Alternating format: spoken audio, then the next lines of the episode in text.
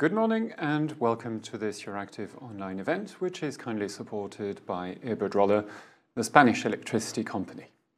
My name is Frédéric Simon, I'm the Energy and Environment Editor of Euractiv, and I will be your host for today's event, which is titled How to Deliver Ambitious Climate Targets While Protecting Consumers. Today's discussion on climate policy and consumers comes in the midst of a global energy crunch a situation which is causing concern, especially in the east of the European Union, where questions have been raised about the impact of EU climate policies on energy prices. So, what do we know about the interaction between climate policy and energy prices from a consumer perspective?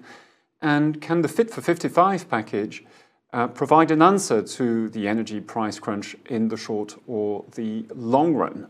To discuss this topic today, I have the pleasure of welcoming Nicolas González Casares, a Spanish lawmaker with the Socialists and Democrats group in the European Parliament, Adela Tesarova, Head of Unit for Consumers, Local Initiatives and the Just Transition at the European Commission's Energy Directorate, Jaume Loffredo, Energy Policy Officer at BEUC, the European Consumer Organization, Elisabetta Cornago, Research Fellow at the Centre for European Reform in London, and Julio Castro, Chief Executive Officer at Iberdrola Renewable Energies. Welcome to all of you, and thanks for joining us today. We'll start this virtual conference with a series of short opening statements from the speakers, and then we'll turn to a Q&A session that will also include questions from the audience. To ask a question, simply use the chat function on the right-hand side of your screen and we will take questions directly from there. I think that's all for me, so without further ado, let me give the floor now to Nicolas González Casares.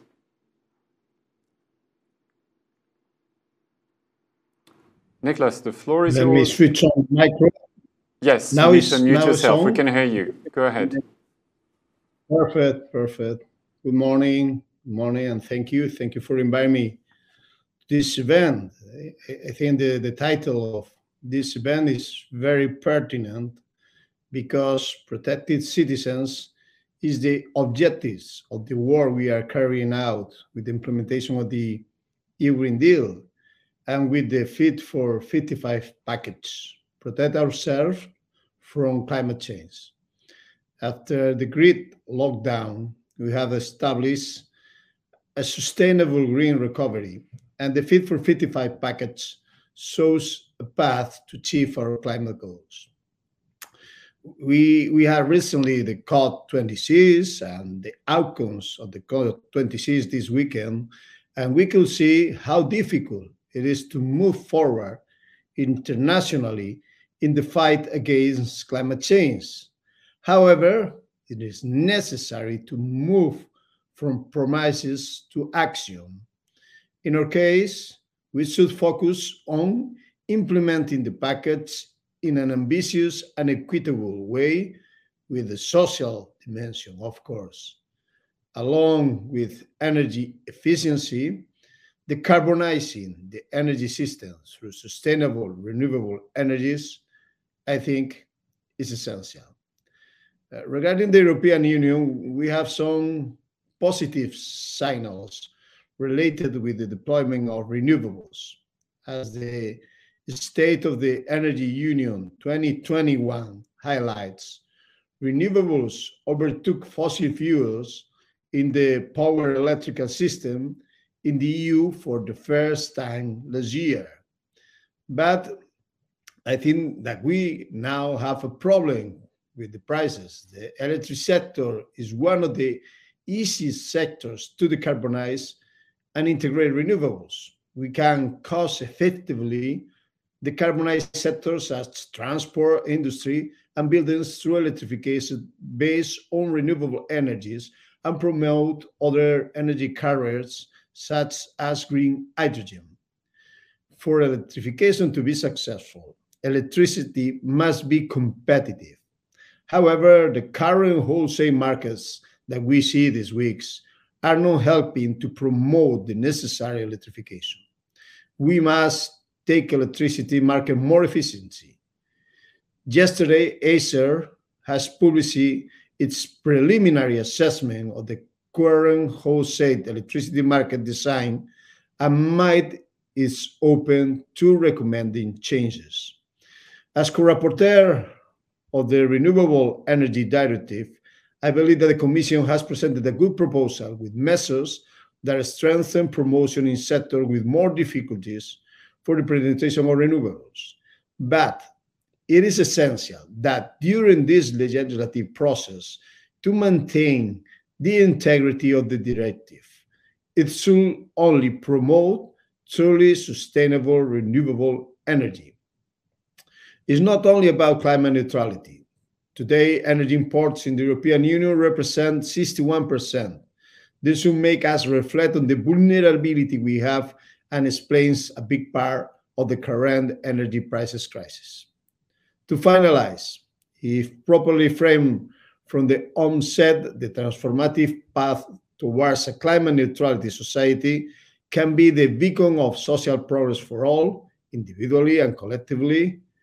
Ecological and social progress can am, should go hand in hand. The transition towards a climate neutral economy and society will be just or there will be no transition at all. Thank you.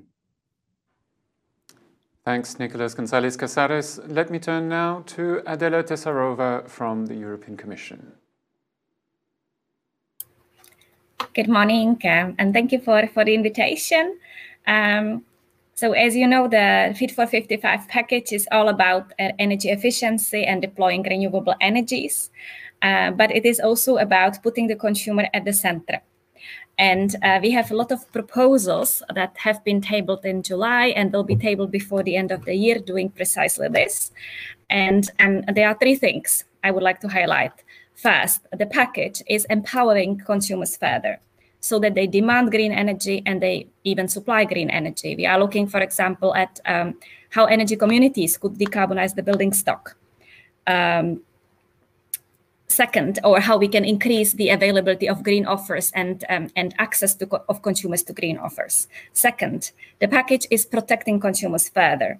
Uh, for example, uh, the, the current uh, protection rights that exist for electricity, the package is expanding them for district heating.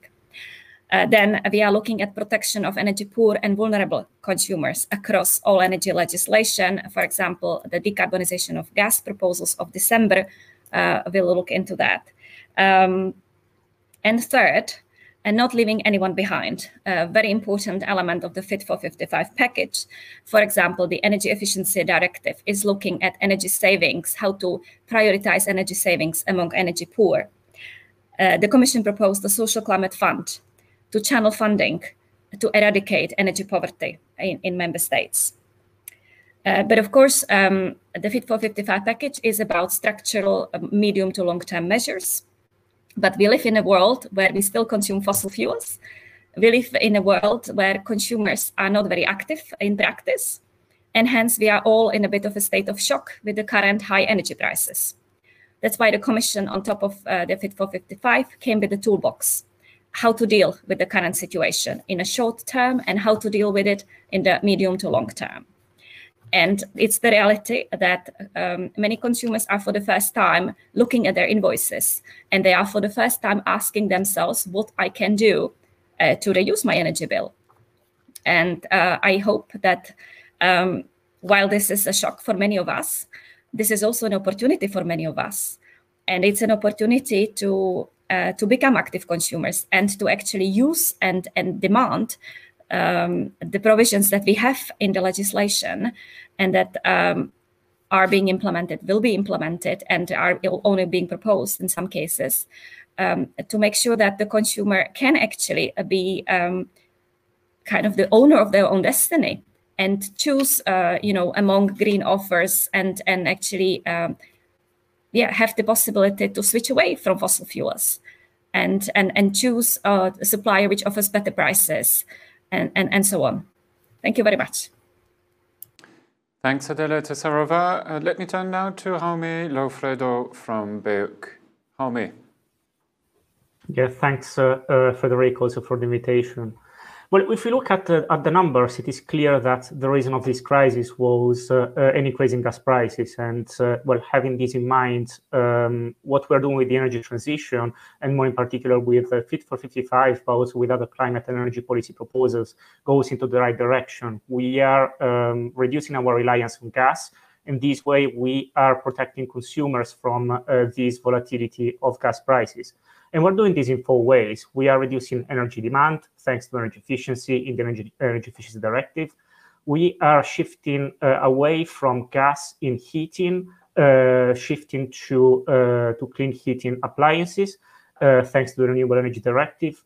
We are promoting a shift away from gas in uh, power generation to uh, clean power generation in the Renewable Energy Directive and we are promoting demand side flexibility that will allow us to rely, less on uh, gas peaking uh, peaking plants. Um, so, I mean, like you know, in paper we are doing the right things, but if we look at what is happening on the markets, the you know the picture is a little bit more mixed because many consumers still cannot improve the energy efficiency of, of their homes because they don't have access to trusted advisors who can advise them on what solutions are best for them. Many consumers still cannot install a heat pump, for example, in their home because they cannot find an installer who can uh, install such a heat pump. Many consumers still cannot install rooftop uh, solar panels because there are important administrative barriers preventing them uh, to do so. And many consumers still cannot engage in demand side flexibility because uh, they don't receive the appropriate uh, finan uh, financial incentives. So all in all, what we need to protect consumers from these uh, uh high, uh, from this volatility in gas uh, prices is really to put the consumer at the center of the energy transition. And we've been hearing this sentence for, for a decade now. And although some progress, well, much progress has been done, uh, it you know this progress in, in some areas has been quite limited. And it is really time now to walk the talk and really put the consumer at the center of the energy transition. And we need basically two things. The first thing is uh, implementing the clean energy package. Uh, member states need to lift those administrative barriers, not preventing consumers to install rooftop solar on their rooftops. And member states need to implement the measures in the electricity directive uh, that uh, uh, allow consumers to engage in uh, demand side flexibility through dynamic electricity price contracts or through aggregation contracts.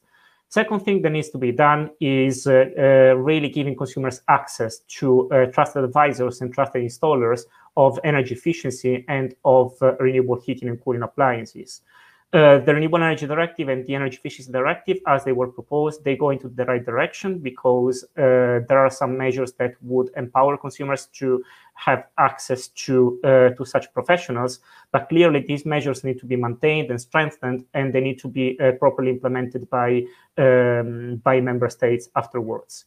So uh, all in all, what uh, consumers need is uh, really to uh, put forward legislation that's fit for the consumer, that allows the consumer to be uh, an actor, an active actor in the, in the energy transition.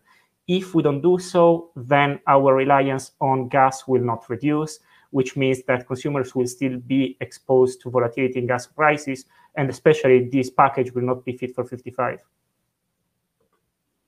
Thanks, Jaume Loffredo. And let me turn now to Elisabetta Cornago from uh, the Center for European Reform. Thank you. Um, so I think we can see that while the Fit for 55 package does include a range of policy instruments, regulations, goals, I think it's fair to say that the centerpiece of the package is carbon pricing through the tightening of the existing ETS and through the creation of an additional one that would cover all transport and uh, building heating. So how to make that work while protecting consumers? I think there are two keys to this, uh, and both I think are particularly important and critical, in fact, at the time of spiking energy prices that we are uh, experiencing. So um, the first one is redistribution of ETS revenues in a, in a progressive manner, and the second is uh, front-loading or low-carbon investments, so to reduce consumer reliance on fossil fuels for both heating and mobility. So in terms of uh, redistribution, the new ETS on uh, heating and transport will de facto increase the cost of, of both activities. And this would make a, pro a proportionally larger dent, right, on, on, budgets of lower income households. Um, at the same time, increasing carbon prices on the current existing ETS have already boosted revenues from it.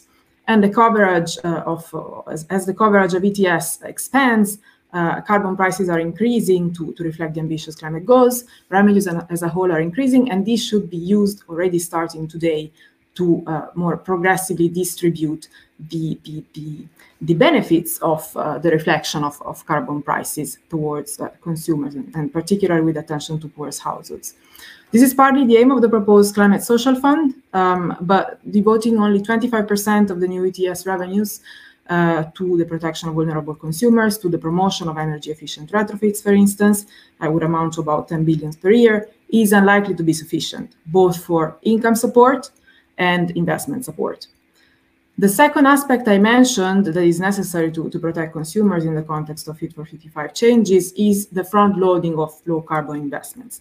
We shouldn't wait for the new ETS to kick in to start boosting investment in energy efficient retrofits and to start promoting the electrification of transport and the shift towards soft mobility options. Um, in fact, we should accelerate that investment uh, so to make a dent in fossil fuel dependence of buildings and road transport. Um, the plans that member states have, have, presented in the context of the recovery fund do go in that direction.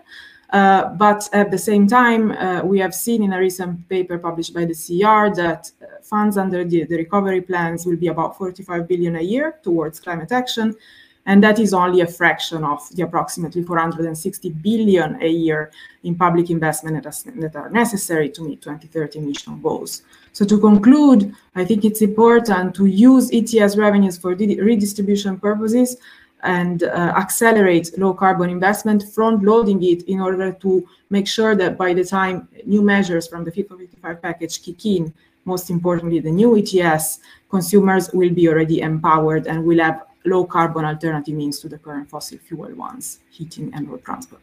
Thank you. Thanks, Elisabetta Cornago. And let me turn now to our final speakers for the uh, uh, initial round, and that is uh, Julio Castro from Iberdrola.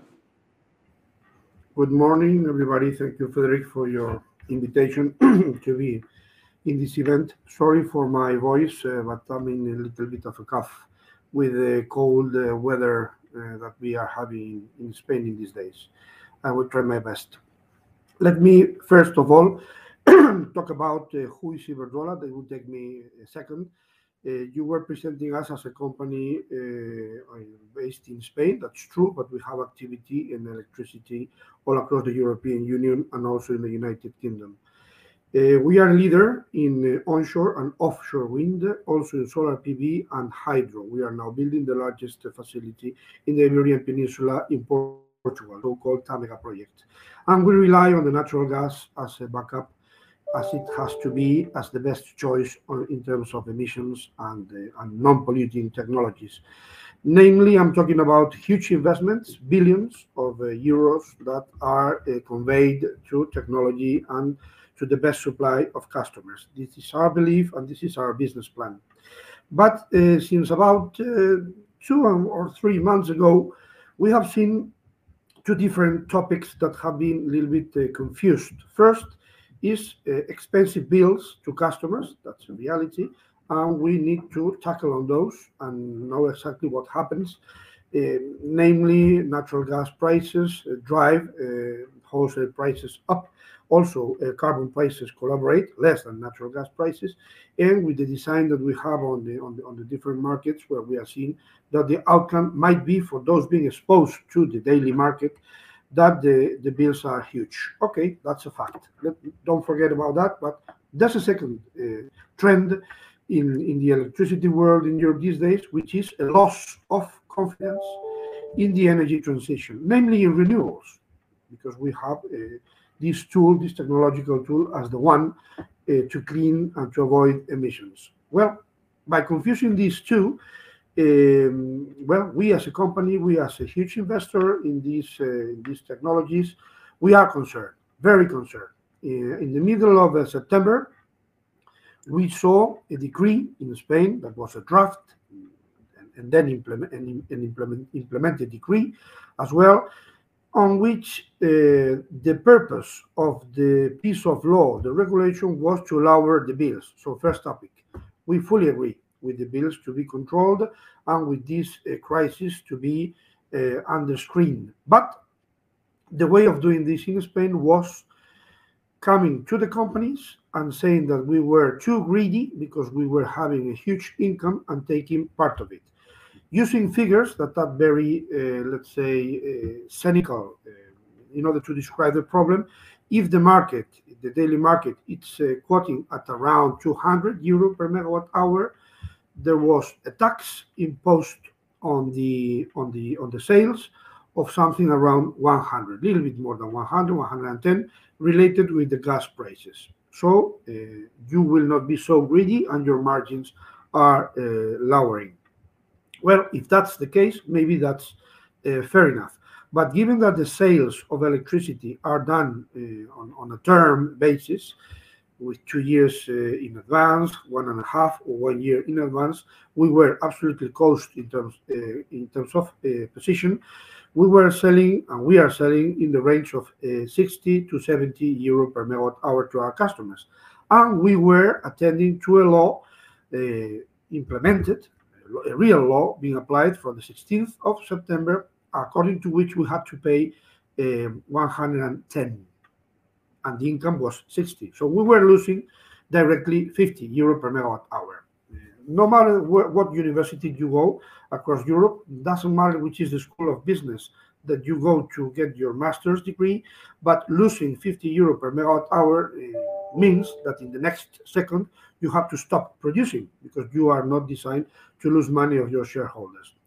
Fortunately enough, uh, across the, the following uh, weeks to that decree being implemented, there was a strong um, answer from the industry and uh, quite a welcoming environment from the government, uh, listening and attending to the reality of the sales to customers in the market. And finally, there was another decree solving the solution according to which only those getting that income from the high market would be paying the tax. The, now the reality is that that is not affecting our accounts, our P&L, and the worries and the, the let's say the, the, concern are now looking to those that you are describing, the first speakers be, be, before me, uh, just helping the customers not to suffer in order to have a competitive uh, supply and those being very vulnerable to have the correct price in order for them to, to have a heating and, and, and the lights on. So today, after this, uh, let's say, one month and a half of huge concern, the situation it's uh, somehow on, on, on, on the peaceful side. And the real objective and target in Spain is to correct the design of the regulated tariff that is directly linked to the spot market. Something we, that we think that is not uh, correct, given that you will take uh, the comfort from low prices whenever they happen in the future, but with such a situation like today's, uh, one, well, it's a, a kind of a, a, disaster to transfer the spot uh, wholesale prices to the most vulnerable uh, customers. So I think that there's a, a, huge concern. There's a lot of learning exercise across the period, and now the focus is absolutely correct. So for, for the next uh, coming um, points that we will open across the debate as a company, we are uh, concerned about the, the, the paradigm of, of, of, Europe of uh, entering into the most cleaning um, uh, technologies in, in order to have the less emissions and to have the, the most competitive prices. That, that That's a, a, a very fair objective for the future. But in the first uh, exercise of having uh, these prices, uh, it looked like our um, belief was vanished all of a sudden, well, uh, we saw the toolbox coming from the European Commission with a lot of comfort and belief that the current uh, regulations and policies are correct, and what we need to, to, to implement are uh, policies to take care of these uh, high electricity bills coming from uh, expensive gas prices. So please, let's have two different approaches for two different problems and two different solutions. Thank you. Thanks, Julio Castro. And so we can start now the, uh, the Q&A session. And uh, let me start maybe with a question to Jaume uh, Loffredo about uh, the, the situation on the ground uh, for the moment with the consumer organizations. So Jaume, uh, prices on energy markets have receded somewhat um, in the uh, in the past weeks, and many governments have adopted uh, short-term measures to alleviate the pressure uh, on consumers. So, what is the current feeling among consumer groups uh, in the European Union? Are they reassured by the measures that have been taken um, uh, in their countries?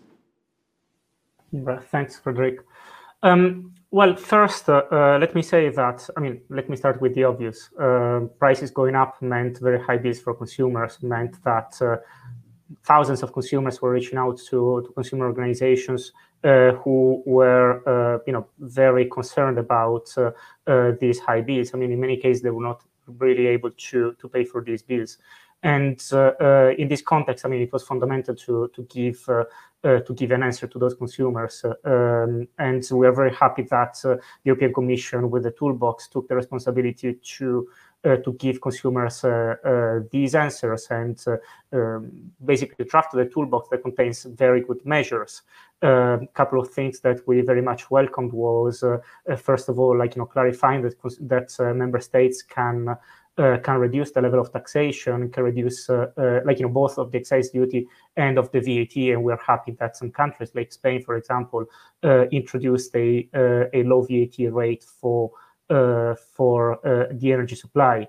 Um, we were also happy to see that um, the, the, the, Commission um, basically recommended member states to uh, well, to tap into the, the additional VAT and uh, ETS revenues to give some payments to, to consumers. And this is what, for example, uh, France did, giving consumers a lump sum payment uh, to, uh, you know, to, to help alleviate uh, these uh, uh, well the impact of this increase in prices. Um, so I mean, like you know, all in all, I mean, some countries responded better than others, but I mean, like you know, those countries which really responded to to these consumers' requests. I mean, like you know, actually uh, did uh, did a, a, pretty good job. Um, one thing that uh, uh, was not mentioned in the toolbox, but we, we hope that it will mentioned in the, it will be mentioned in the gas package, uh, is uh, in, introducing a bundle disconnections. Uh, consumers when they receive a high bill, a bill that they cannot uh, they cannot pay, they are uh, concerned that they might see their energy supply interrupted, which especially during the winter might be uh, very dangerous for their health.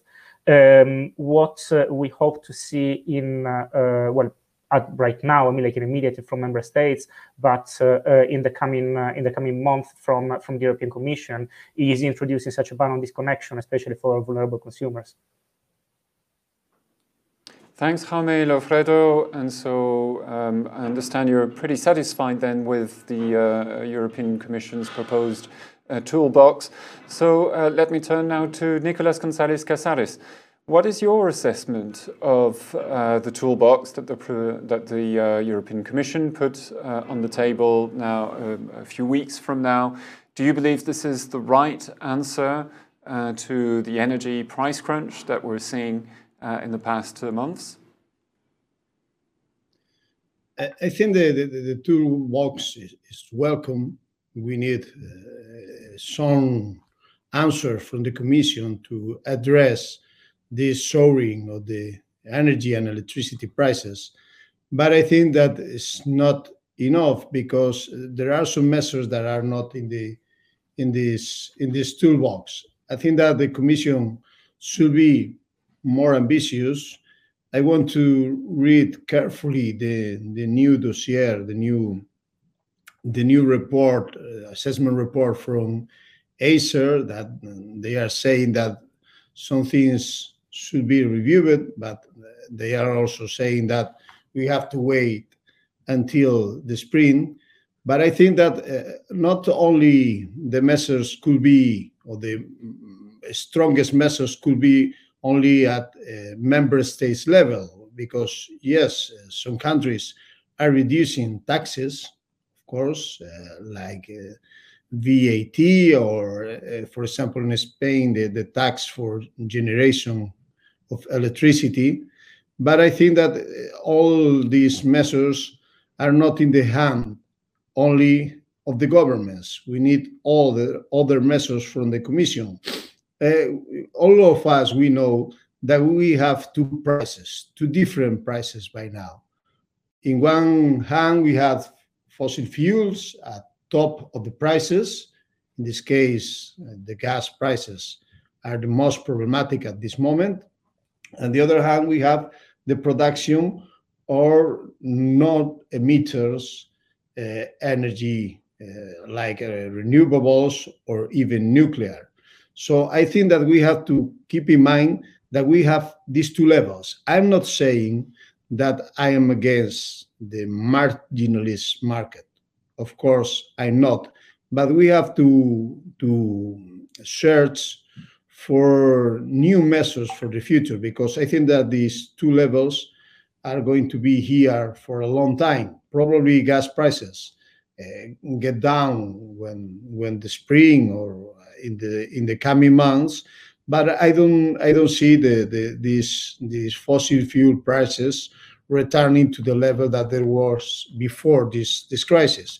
And also we can see that in in today, for example, how the CO2 prices are are getting higher and higher, probably because the the outcomes of the of the COP that in a certain way, this is a good news. But of course, uh, with very very very high CO2 prices, we can also have a problem with consumers, that we have to involve and engage all consumers in this ecological transition. I think this is a thing that we should keep in mind.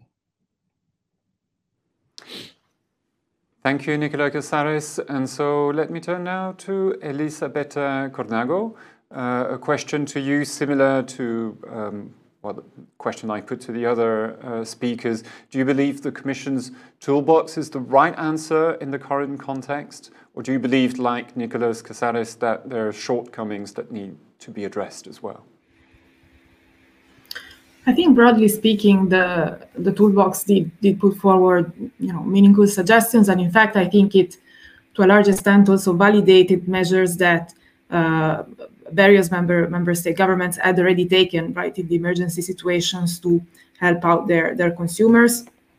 They did not really wait for the toolbox to uh, put a limit on or artificially limit the the energy taxes or the VAT taxes on energy or to implement transfers. Now, I think what, what is worth saying is that these two types of measures have the same purpose, so protecting consumers from a very high spike in energy prices in the short term.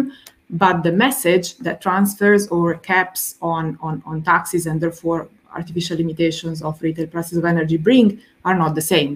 Because uh, limiting the the energy price, again, while while that makes sense in, in let's say, the emergency context of a price spike, does mute, to a certain extent, the the message of scarcity that that peaking prices of natural gas are conveying to consumers.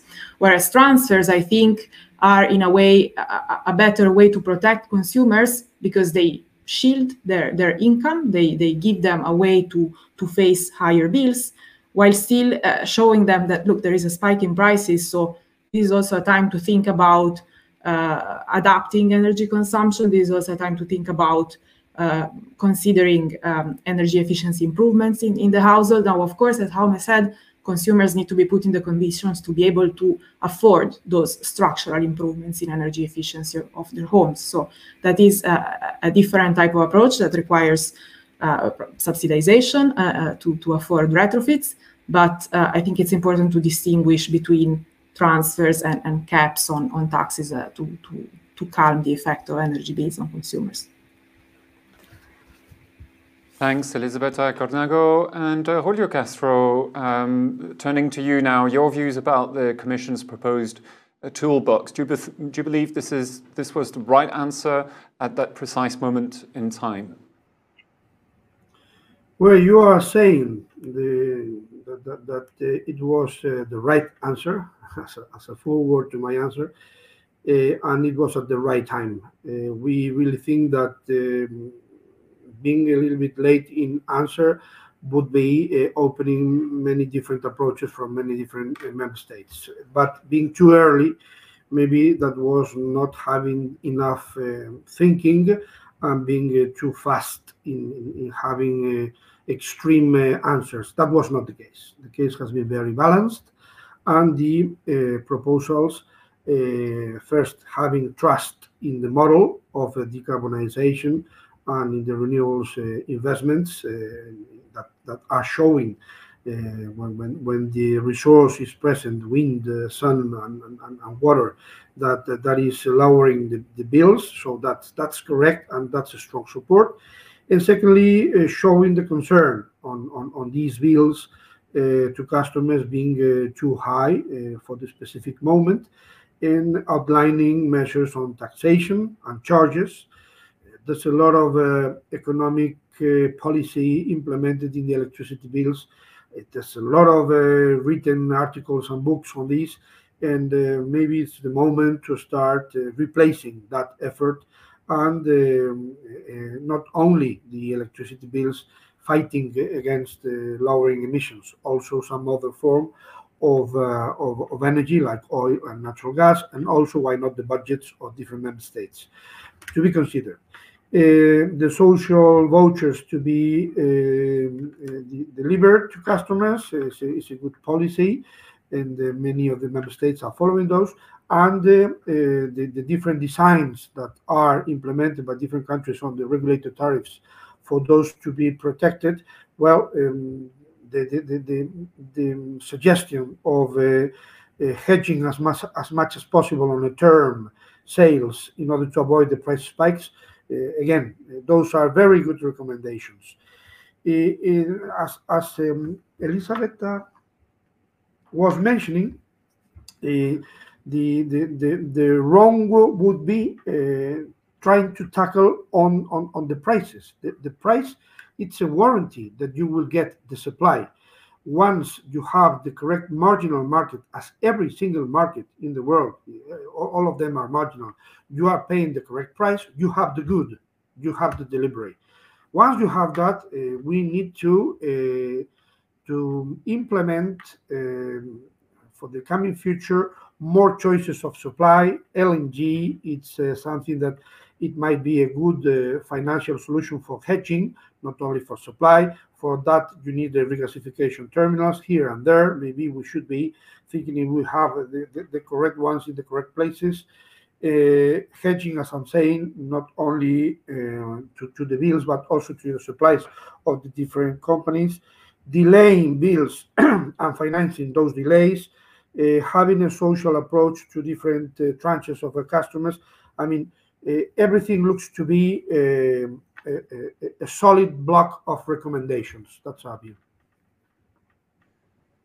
Thanks, Julio Castro. And let me stay with you for a follow-up question, and that is coming from the audience, um, one of our viewers, Mike Parr, Um, who is a consultant on um, energy markets.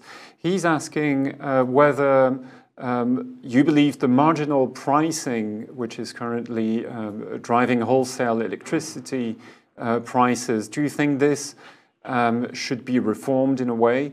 And do you believe regulators uh, can step in to reform this marginal pricing system? Do you think that would be desirable?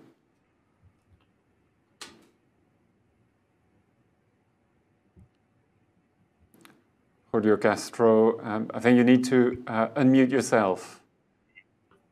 Um, Sorry, I was just dispatching one uh, emergency call. Can you just uh, rephrase uh, the summarize on the? Yes, It's one of our viewers is asking about the marginal pricing system, which is currently in place on the wholesale electricity market.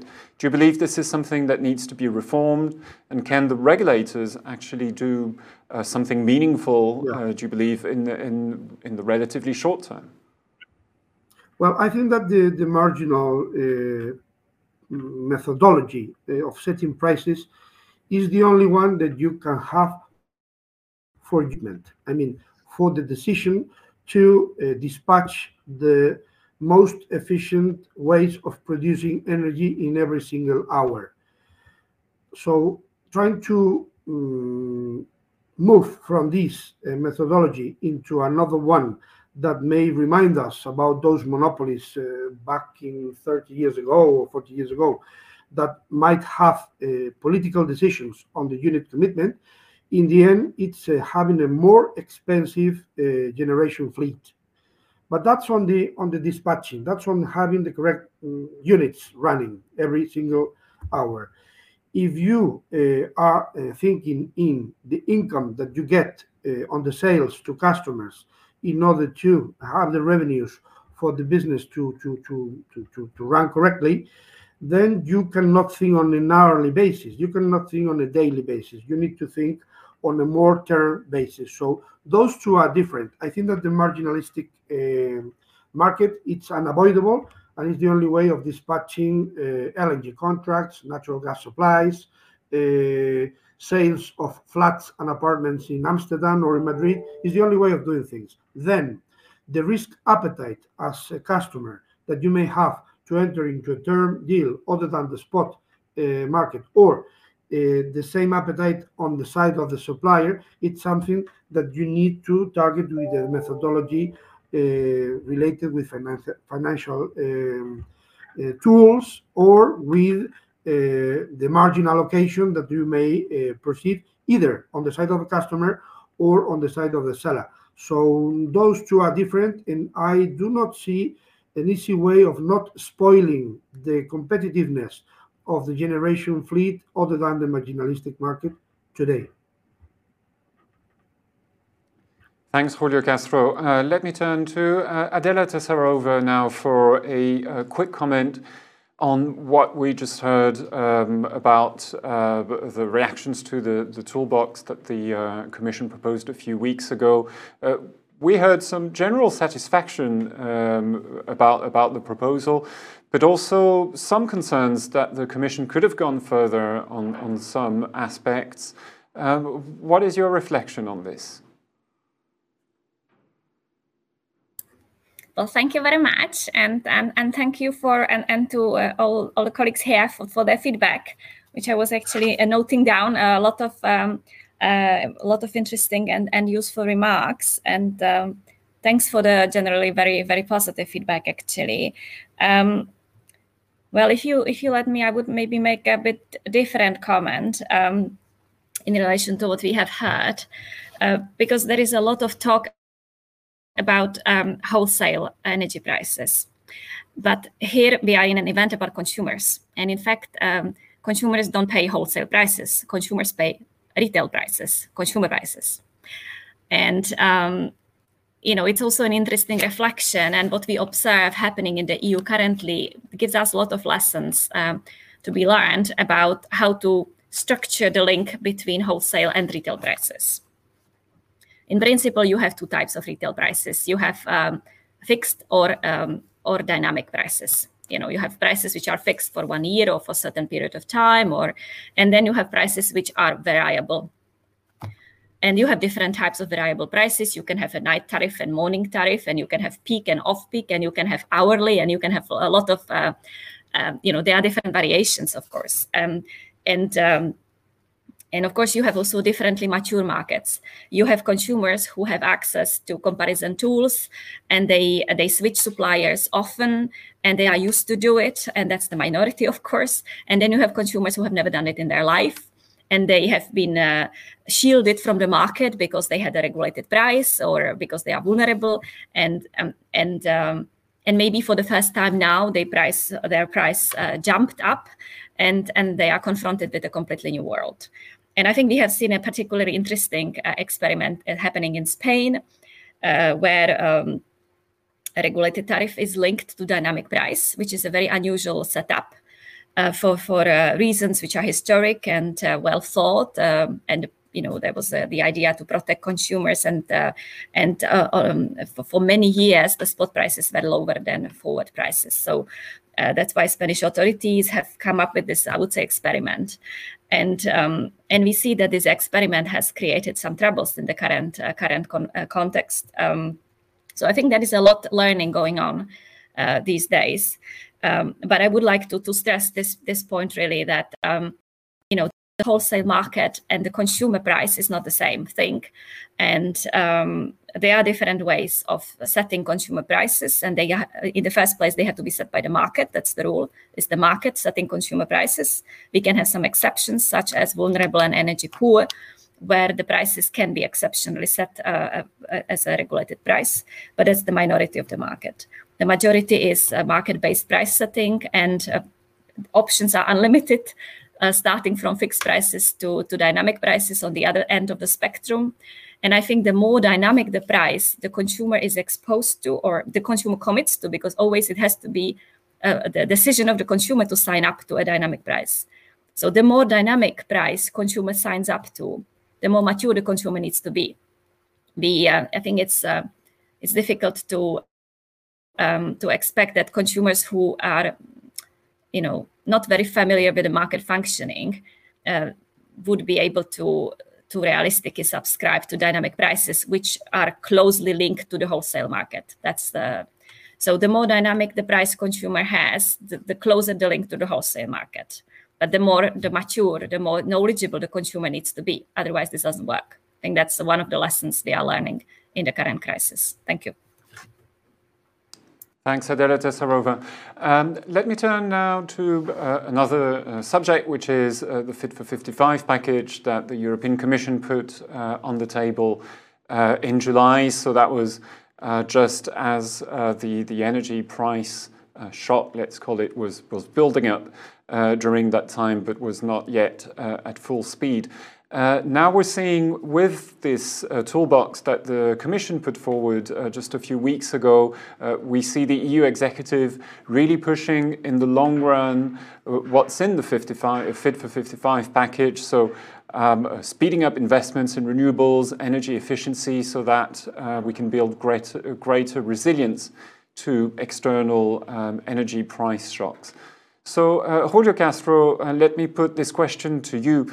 Uh, how do you believe those investments in energy efficiency, in renewables, uh, be speeded up? Do you believe some elements, for example, of uh, the Commission's Fit for 55 package should be fast tracked? Well, um, the, the, the, first um, thought that comes to my mind is the way of not doing uh, this effort.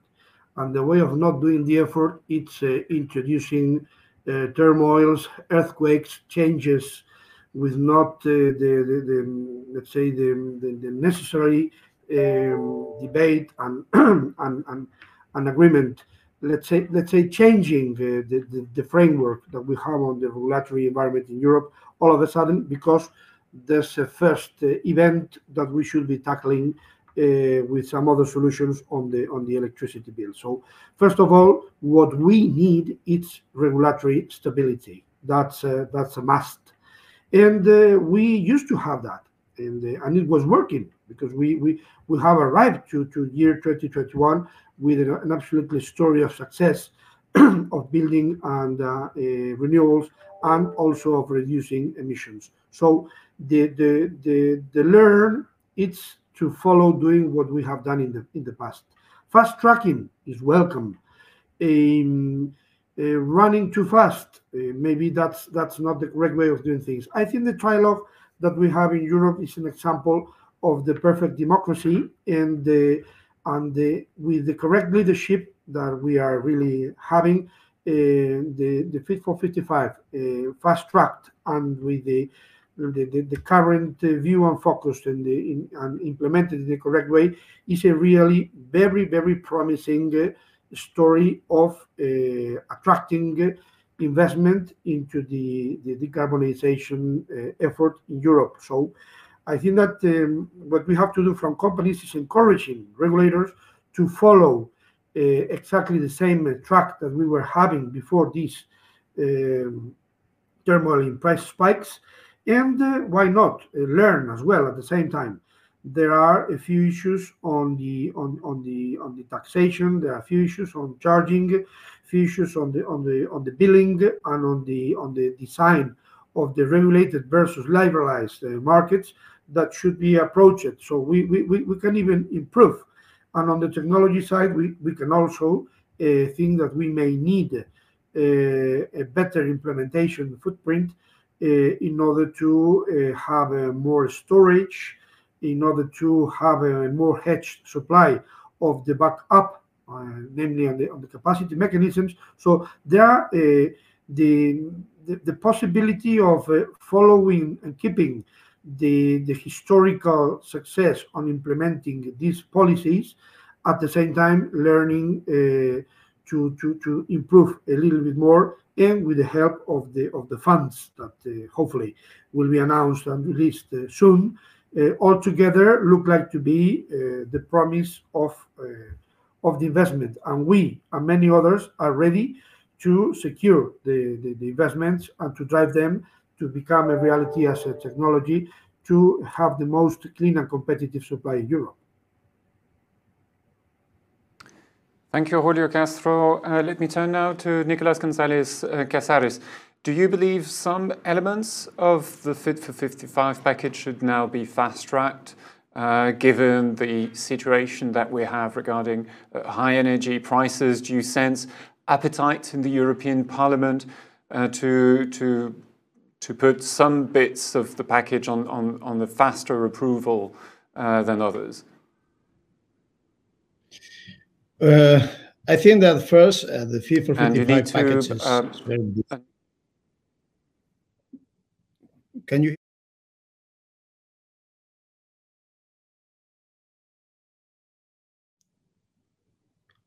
I cannot hear you. Yes, we can. We happens. can hear you now. Go ahead.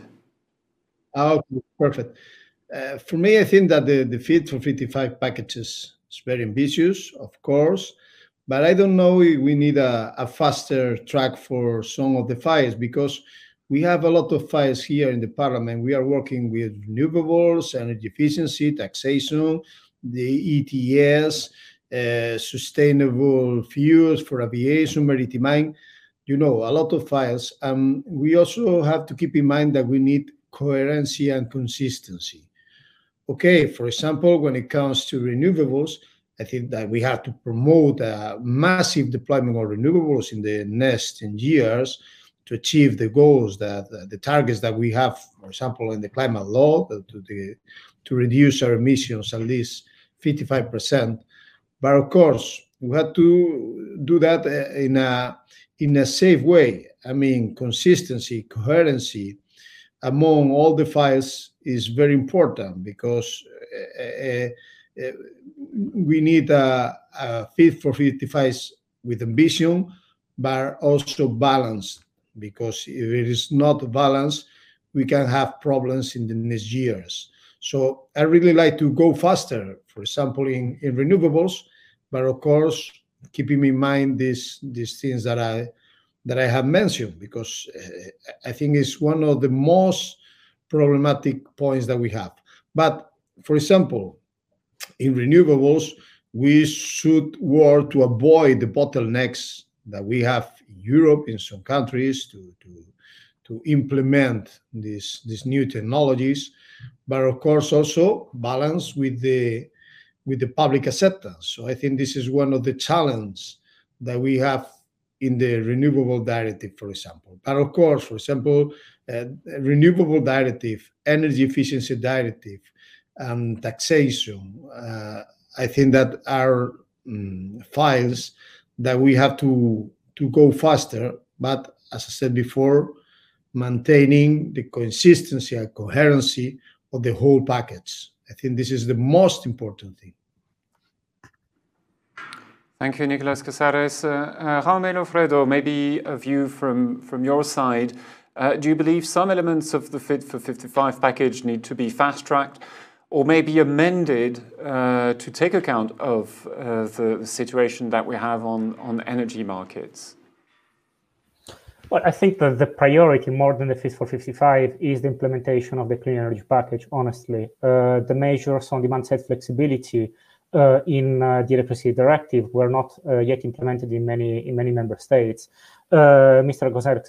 Gonzalez Casares was rightly making the point that um, you know, as long as we need to rely on uh, gas power plants, we will have some uh, some times during the day in which we're going to to see uh, very uh, very high prices because we need to to cope with uh, uh, with an increasing demand. Give consumers the incentives to use energy flexibly, and they will do so.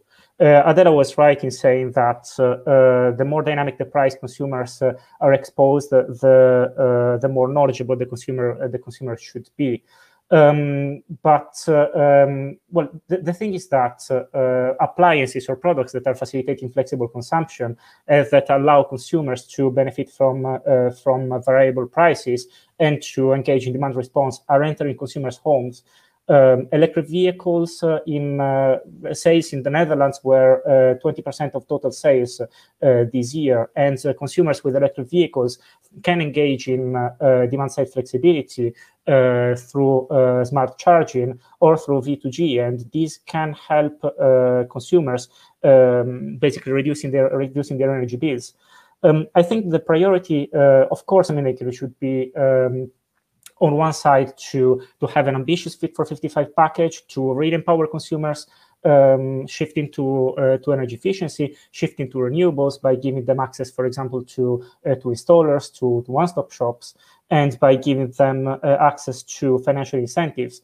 But we should not really lose sight of the clean energy package. It's not that uh, since it was adopted a couple of years ago, it's uh, uh, you know it's something that's old and that it's that we can sort of forget about it. I think that it's a cornerstone of the of the energy transition, and it's what is going to to shield consumers against the volatility in gas prices. Thanks, Jaume. Uh, let me turn to Elisabetta Cornago. Uh, your views on the Fit for 55 package. Do you believe some elements of it uh, should be modified or, or, or their adoption speeded up in the context of the uh, current high energy prices?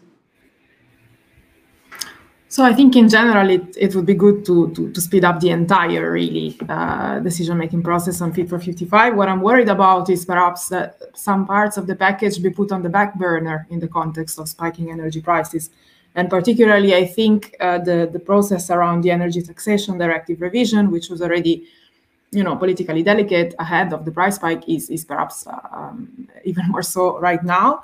But I, I think it's important that um, the, the energy tax rates between uh, gas and electricity are rebalanced in order to make way to, to facilitate uh, and to incentivize really electrification. Because as long as is the case as in, in many, if not most, uh, member countries, electricity is taxed to a greater extent uh, than natural gas and uh, energy tax rates do not reflect the carbon content of different fuels, then I think that sends a very mixed and confusing message to consumers and does not incentivize them to, let's say, replace their gas boiler with a heat pump. So I think really the, the revision of uh, energy taxes uh, in order to support electrification is, is important. And I think it also opens the question of whether um, there should be a, a redesign uh, possibly of, of retail prices. As Adela said, consumers do not pay wholesale prices, they pay retail prices, and a large chunk of retail prices is precisely made up of taxes, be they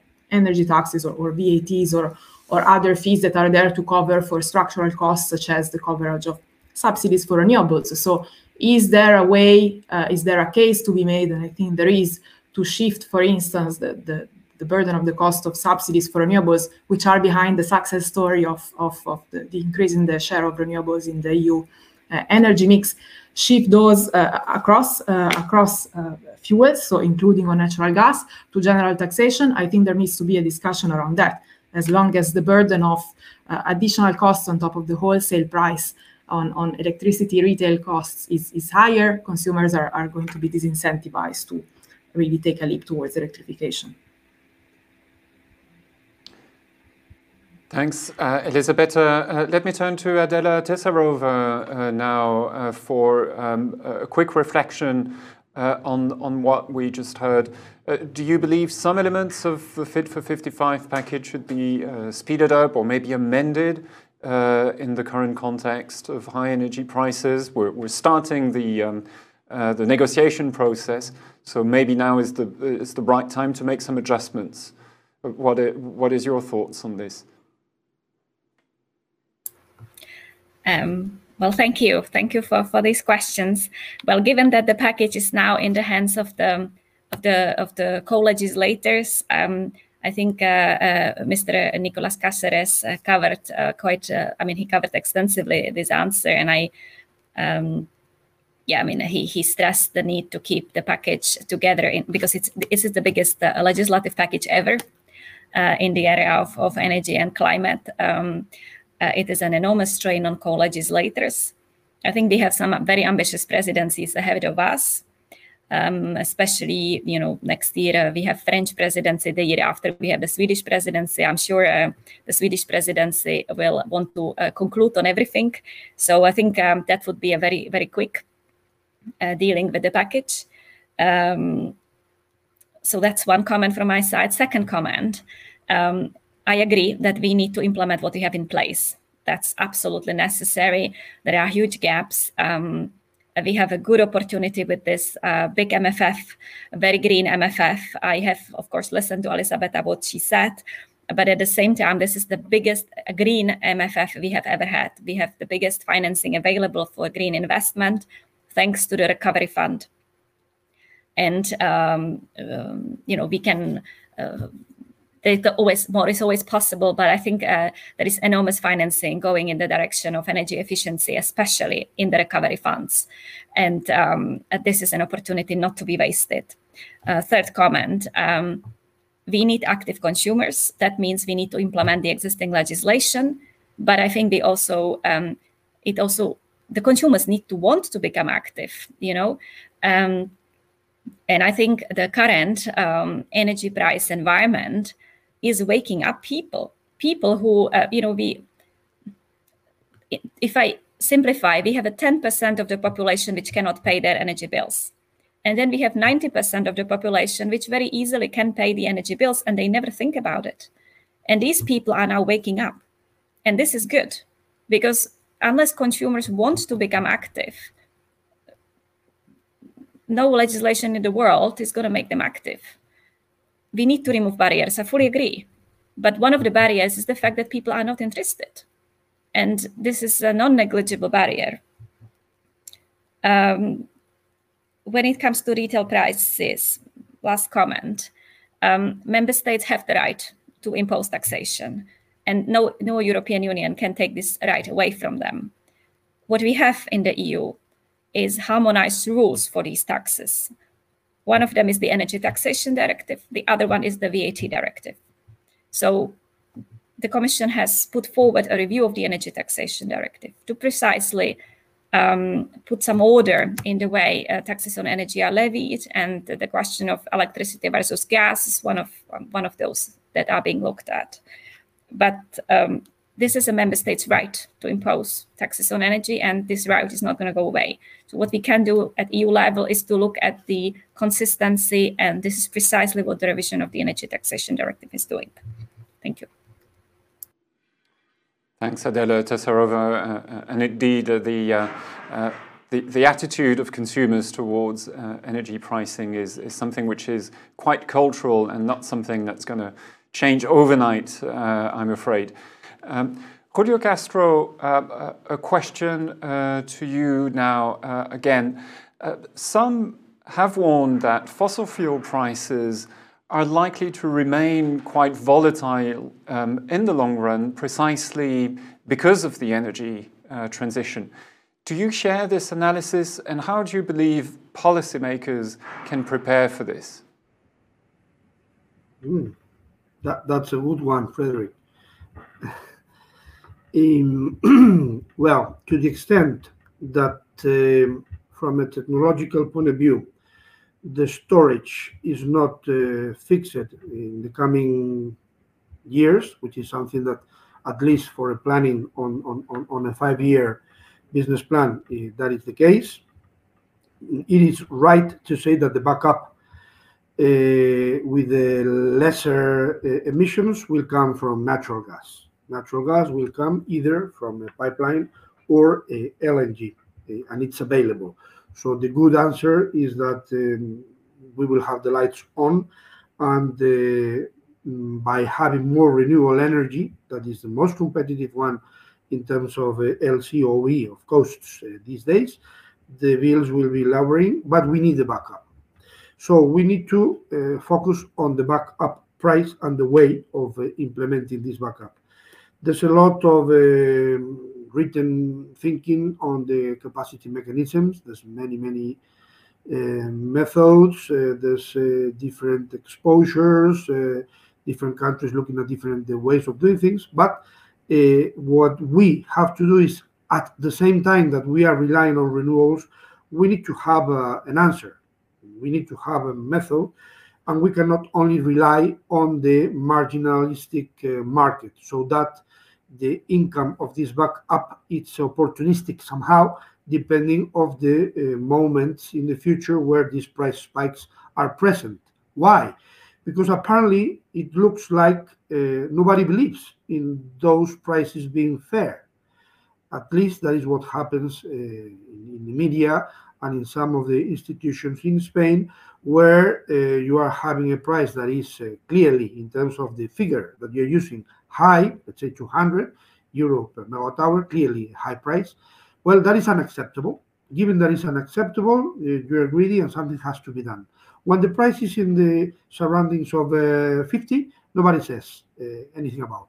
Well, uh, clearly we have different tools, either technological or financial, to have a more smoothened uh, cost curve of the of the backup by having more reserves of the of the fossil fuel that uh, you may be using that can be done either on a physical way in storages or tanks of LNG or from financial contracts or financial hedges, which is a way of storing, uh, or uh, you can have uh, a mechanism that puts the costs on a term approach so that are applied to the different uh, bills in a different way, not charging daily and hourly that backup cost expectation that the investor on that technology wants to be remunerated. So uh, I do see that uh, there will be volatility,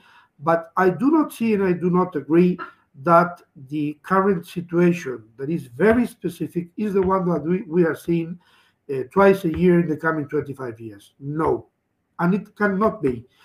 Companies and customers can either physically or financially hedge positions and, uh, and um, and um, having a more average cost of the backup in, in, in the future so that the outcome in terms of the bill is absolutely acceptable. So a um, lot to be done, a lot to be learned, but uh, not exactly for the current situation where this spot market it's uh, somehow frightening uh, all of us.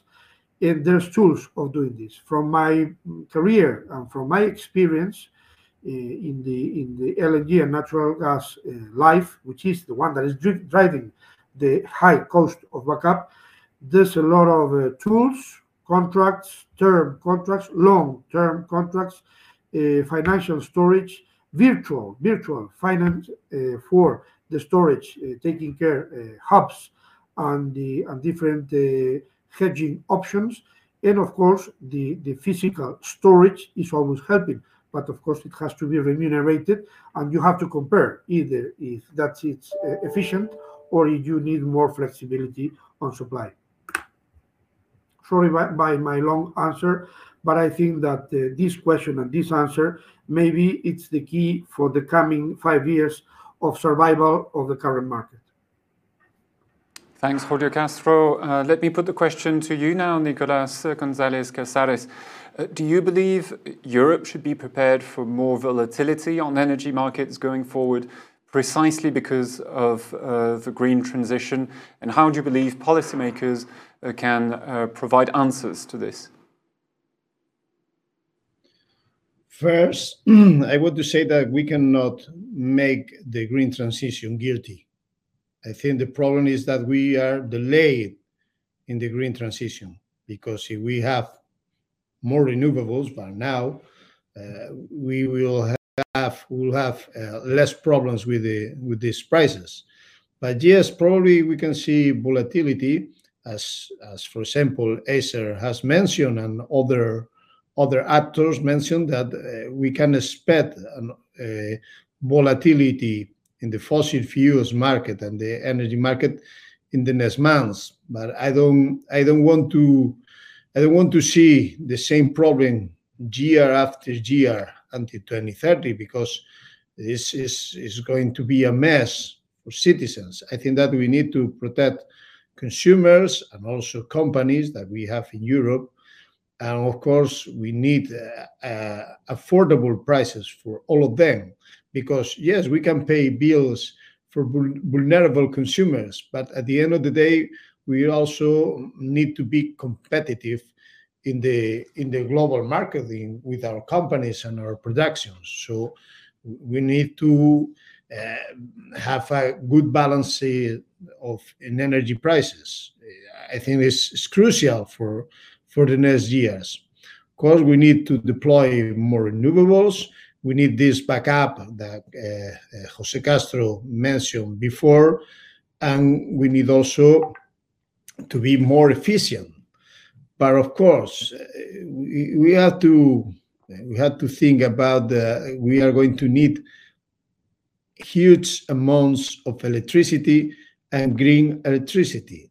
So we have to put our investments in the place that we need. For example, I I don't want uh, I want to mention that because I I don't like the proposal of when it comes to the taxonomy to uh, to see uh, natural gas as as a green investment. I think this is not sustainable and is going to make a a lock-in in investments, putting money on on gas infrastructures and uh, take out the money from renewables. I think, okay, we can make investments in natural gas, but they are not greener anymore. So I think this is one point. But of course, in the next year, we need affordable prices, and we, as consumers, uh, also need to to see how renewable energy decrease the bill of consumers because it's going to be the best answer for consumers to get engaged in this uh, green transition. Thanks, Nicolás Casares. Um, um, we're getting closer to the end of uh, this online event, uh, but before we close, I would like each one of you to reflect and maybe summarize in just a couple of sentences what you would want um, our audience to take away with them as the main message. And so let me turn, therefore, back to Adela Tesarova for this. Well, thank you. Um, well, I really hope that um, the current uh, high price crisis or um, will bring something positive. And I hope the positive thing that it will bring is that it will wake up consumers. I said it earlier, but I will repeat it because I think it's important. Energy consumers have been very passive. Uh, people you know, people are experts on uh, tariffs for mobile phones and experts in technology of mobile phones, and people don't understand anything about energy. And energy is much easier, simpler than mobile phones. And I think it's time for us to become experts in energy and for us to, as all of us ordinary people, to be able to choose the right tariff, to be able to change tariff, to be able to produce energy ourselves because, yeah, the cheapest renewable energy is the one we produce with our house. And if it's a building block, uh, it's even easier because uh, there is a lot of space for solar panels on top. So you know, um I think it's it's really, I hope that the positive thing that this crisis will bring is it will wake up all of us consumers to become actors of our own life and uh, to actively decide our own destiny when it comes to energy. Thank you. Thanks, Adela Tesarova, for this uh, positive message. Uh, let me go back to Nicolás González Casares uh, for your own closing statement. I want to say that citizens must know that we are concerned about these prices, but the cost of not doing the transition, the green transition, is higher of going for this way. I guess the, the prices get normal in the in coming months, But of course, we had to keep in mind that uh, to protect ourselves, uh, to protect our transition, and fight against climate change, we need to speed up this ecological transition. Thanks, Nicolas Casares. Uh, let me turn now to Jaume Loffredo. What is your own uh, main message from today's event? Well, I, I hope that uh, um, well the Fit for 55 and the implementation of uh, uh, the clean energy package, which uh, well should happen as soon as possible, uh, really empowers consumers to uh, to be active and to, to, improve the energy efficiency of homes, to switch to heat pumps, to install rooftop solar panels, and to be active through demand side flexibility. And uh, at the same time, I can say that ourselves as consumers groups, we are committed to to help consumers become active in the energy sector uh, by providing them advice. And uh, well, we hope that uh, our collaboration with with the Commission on this, which so far has been quite fruitful, can continue, and that we can continue cooperating in the future. Thanks, Jaume. Um, Elisabetta Cornago, what is your own uh, main message for our audience today? I hope that uh, from, from these spiking energy prices, we will see uh, a boost of, of renewable energy investment, but also energy efficiency investment. Because ultimately, I think that the best way to, to protect consumers is to enable them to cut uh, their, their energy consumption and therefore their energy bills. I also think that uh, and, and hope that it will prompt a reflection in terms of the design of, of retail energy prices, particularly using the level of uh, energy taxation, because I think it's we cannot expect consumers to to be smart about their energy consumption unless the price signals are right. And as long as um, the electrification of their heating system, for instance, remains financially uh, discouraged uh, through through through lower uh, costs of, of, of, natural gas heating, I think that is going to be a bit of a difficult um, decision to, to ask of consumers. Thanks, Elisabetta. And uh, Julio Castro, now you have the privilege of closing today's event. What is your own main message for our viewers? Let's take advantage from. Um, well, crises make you stronger. That's uh, common in life. so uh, the European Union should be focusing on less carbon emissions, more renewables and storage are needed. In order to do that, uh, we need less taxes and charges on the bills, and we need more regulatory stability. Instead of talking about uh, Fit for 55, we like to say that we are ready for 55. Iberdrola is ready to invest. Thanks, Julio Castro. I think that wraps up uh, today's event. A big thanks to Iberdrola for supporting it. A big thanks to our panelists for the time uh, you took uh, to be with us today. And uh, to our viewers, of course, for following us. Uh, if you've missed the beginning of uh, this event, you can uh, watch it again on YouTube and other social media. And if you're interested to learn more about upcoming events on Euractiv, please visit our website, events.euractiv.com, for more. We hope to see you again soon. In the meantime, take care and stay safe.